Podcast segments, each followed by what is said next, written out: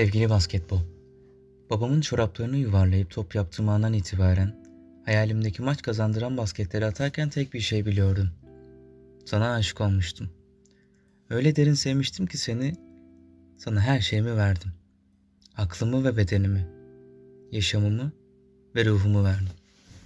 Bu sözler e, Kobe Bryant'ın Oscar ödüllü Dear Basketball filminin giriş cümlesiydi. Şimdi aramızda Kobe Bryant'ı bilmeyen e, yoktur diye düşünmekteyim ama tekrardan şöyle hayatını kısa bir şekilde bilmeyenler için anlatmak isterim. Kobe Bryant NBA efsanelerinden bir tanesi. 5 tane e, şampiyonluğu var. İtalya'da doğup Kobe ismini Japonya'daki bir şehirden değil, ailesinin ona verdiği biftekten alan bir çocuk. Küçüklüğünden itibaren NBA'de oynayıp e, gelmiş geçmiş en iyi oyuncu olma idealine sahip genç, hırslı, e, istediğini alan, gözü pek bir insandı kendisi. Ne kadar yakın çevresinden tanıyamasam da küçüklüğümden beri maçlarına, hayat hikayesini anlattığım gibi Real Basketbol kısa filmiyle de Oscar ödüllü zaten başta da bahsetmiştim. Basketbolcuyken Oscar ödüllü kazanan tek insan. Sonrasında basketbolu bıraktıktan sonra Yaklaşık bir 200 sene basketbolla ilgilenmedi. Çünkü hayatına adanmış bir şeyden sonra onu bırakmak üzücü bir durum. Yani şu an ben 22 yaşında olsam da herhangi bir yerde basketbol oynamadığım için ve vücudum el vermediği için romatizmamdan ötürü çok zor bir dönem olduğunu düşünüyorum onun için o zamanlar. 200 sene basketbolla hiç ilgilenmedi. Sonrasında kızının, kızı Cici'nin isteği üzerine basketbol maçlarına gelmeye başlamıştı. Hatta basketbol kampları falan da yapmıştı. Kısacık bir ee, özür diliyorum sizden çünkü podcast sürecince burun çekme gibi bir alışkanlığım oldu şu aralar. E, hastalığım yok, sümüğüm yok ama burun çekiyorum. Şu anda olduğu gibi. Öncelikle kusura bakmayın. E, devam edeyim. Kızının da isteği üzerine basketbol maçını izlemeye gel izlemeye geldi. Sonrasında benim en sevdiğim oyuncu LeBron'un Lakers'a gelmesiyle maçları takip etmeye başladılar. Sonrasında 26 Ocağın e, gece saatlerinde bir helikopter kazası sonucunda e, kendisinin ölüm haberini aldık. Bu ölüm haberi vardır sizin de. E, şu aralar arkadaşınız olabilir, ailenizden biri olabilir. Konuşmadığınız ya da iletişim içinde olmadığınız insanlar olabilir. Ama iletişim kurmasanız bile o insanların ne olduğunu bilmek, yaşadığını bilmek en azından size bir güven verir. Mesela bir arkadaşınızla küsmüşsünüzdür. Çok önemli bir olay değildir ya da önemli bir olay olsun ama onu çok seviyorsunuzdur. Onunla iletişim kurmasanız bile onun orada olduğunu bilmek, bir telefon uzakta olduğunu bilmek içinizi rahatlatır. Kobe çoğu e, Türk gencinin, orta yaşlısının, yaşlının, onun dönemine denk gelen insanın idollerinden ve ailesinin ailesinden gelen biri gibiydi. Ölüm haberini zaten ölüm çok ani bir şey olduğu için, hiç beklenmedik bir durum olduğu için herkesi derinden etkiliyor. Ben ölüm haberini kaderin cilvesi mi denir bilmiyorum. Aynı zamanda biliyorsunuz basketbol hakemliği yapıyorum bir, bir gün e, gece yarısı bir basketbol maçından dönüyorduk. Böyle kalabalık bir ekiptik. Beni bagaja koymuşlardı. Ekip biraz yaşlıydı o yüzden genç olarak ben bagaja geçmiştim. E, telefondan da işte Instagram'dan bir şeylere bakıyorum. Haberlere falan bakıyorum. Neler var neler yok. Instagram bakayım story atmış falan. Sonrasında bir haber geldi. Kobe Bryant'ın öldüğüne dair. Şimdi bu haberleri ilk gördüğünüzde bizde de Türkiye'de vardır. E, rating yapmak için mi denir ya da clickbait. Çaycı Hüseyin öldü. Habere gelsin işte oynadığı dizide şöyle oldu böyle oldu falan. Ben de ilk başta öyle zannettim. Çok takmadım. Sonrasında basketbol sayfaları onunla ilgili bir şeyler helikopter kaza yaptı, onaylandı, şu oldu, bu oldu, kurtulan olmadı gibi şeyler paylaşmaya başladığında iş biraz daha ciddileşti. Ama hiçbiri bir tane abi vardı bizim 40 küsur yaşlarında o da hakem. Sesli olmuyor yani. O anki ruhu yaşatmıyor. Telefondan bilgiler öğrenmeye çalışıyorum. Ee, arkadaşlarım mesaj atıyor. Kopya ölmüş şöyle olmuştu. Hala inanmamaya özen gösteriyor. Çabalıyorum yani. Onun yaşadığını bilmek önemli benim için. Nedenini podcast devam ettikçe anlarsınız. Sonrasında o abi dönüp dedi ki Kobe Bryant ölmüş. Şimdi mesaj ya da e, haberler gördükçe o kadar etkilenmiyorsunuz. Ama bir insanın size bunu söylemesi cidden onun o an gittiğini fark ediyorsunuzdur. Hani şey vardır ya küçükken anlatılan masumluk bir anda kaybolur ve bir daha geri gelmez. Ölüm de öyle bir şey olduğu için gitti ve bir daha gelmeyeceğini biliyorsun. O anki duygunu gerçekten anlatamam. Yani ailemden birini kaybetmiş kadar üzüntü çektim, boşluğa düştüm. Yol, maçtan sonraki yol Antalya merkeze dönerken bir saat, bir buçuk saat sürüyordu. Ve o yolu nasıl geldim?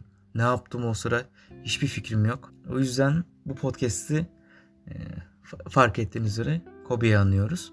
Ölümünden ziyade buraya kadar ölümünden bahsettik ama benim hayatıma Kobe'nin kattıklarından bahsetmek istiyorum sizler için.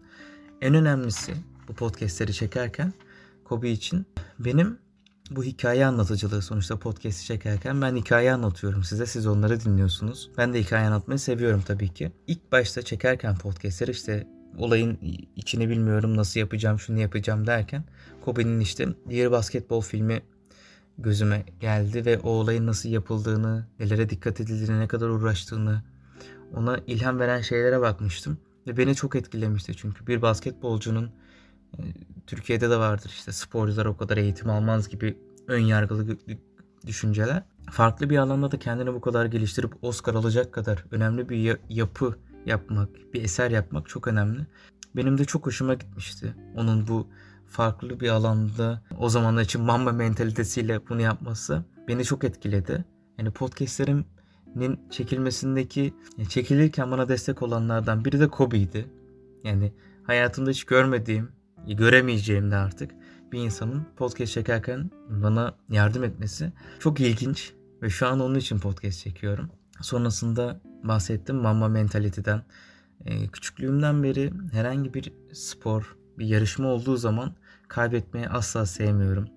Bazı insanlar bunu doğduğum ay olan Oğlak Burcu ile inatçılıkla e, cevap veriyorlar ama ben kazanma hırsının içinden geldiğini düşünüyorum.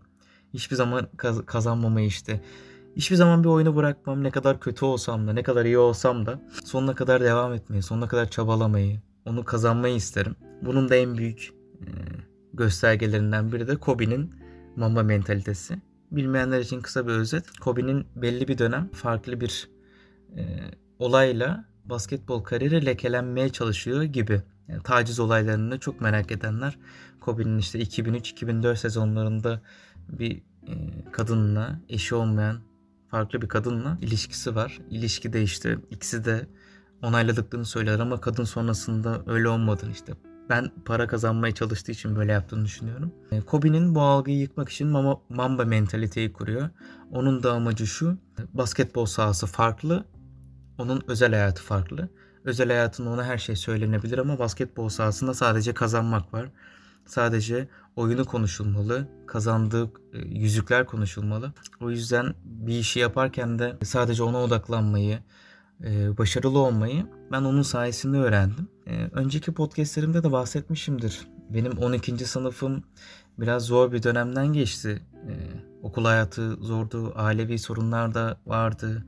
Hepimizin vardı tabii ki biliyorum ama benim romatizmam çıkmam işte bir sürü sorunlar varken dersle ilgili de sıkıntılar yaşarken beni hayatta tutan şey bunu gerçekten samimiyetle söylüyorum basketboldu. Yani basketbol o dönemde olmasaydı şu an nerede olduğumu ne yapacağımı gerçekten hiç bilmiyorum.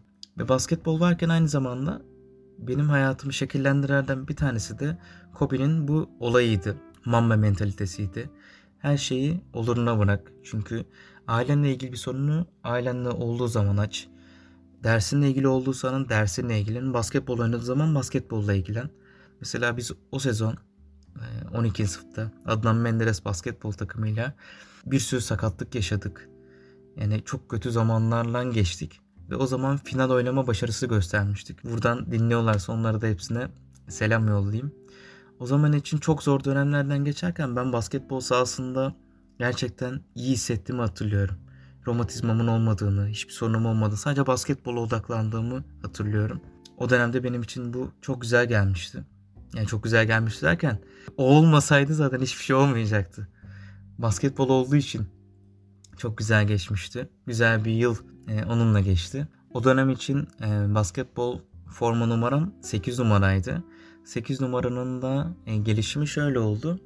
Ben bir ara 9 sınıftayken basketbolu bırakma kararı almıştım. Bunu neden yaptığımı şu an için bilmiyorum. Ders çalışmak gibi diyebilirsiniz ama bence çok saçma bir karar. Sonrasında tabii ki uzak kalamadığım için tekrar girdim. Bir basketbol takımıyla o zaman için bir kulüpte oynuyordum. İlk maçımda 8'e 0 gibi bir üçlük yüzdesiyle oynadım. Yüzdesi dedim yüzde sıfırla oynadım atamadım yani. Sonrasında 8 numaralı formayı hem bir daha onun kadar kötü oynamayayım diye 8'de 0 atacak kadar kötü oynamayayım.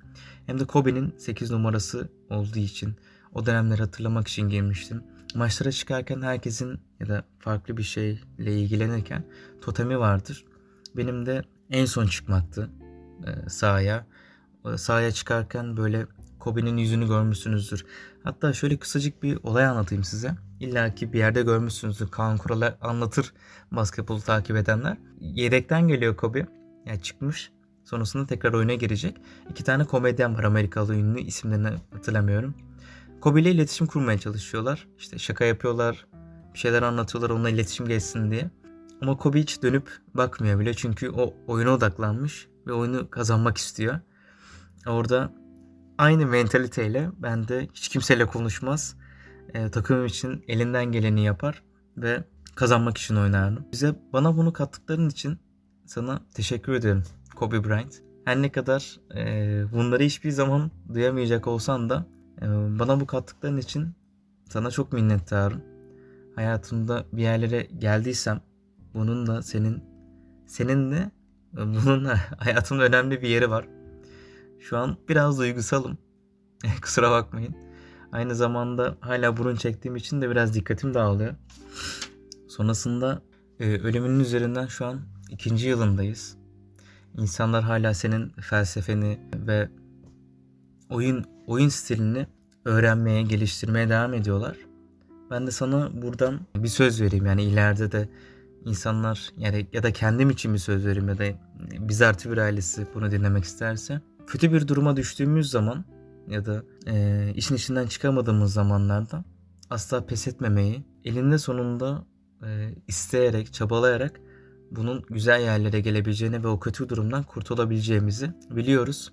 E, bunu da sana tekrardan teşekkür etmek istiyorum.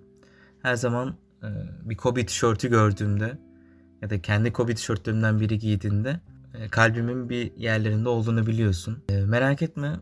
Dear Basketball filminin başlangıcında da çoraplarını atarken sen babanın çoraplarını atıyordun.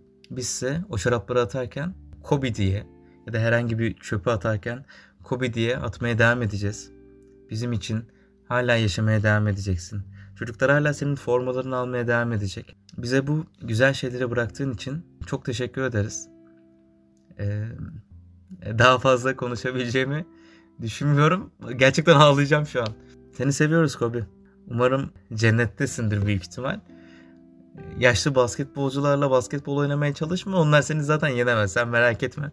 Kendine dikkat et. Basketbolu bırak bırakırken son konuşmanda yaptığın gibi şu an elimde mikrofon olduğunu düşünüyorum ve senin o meşhur sözünü söylüyorum.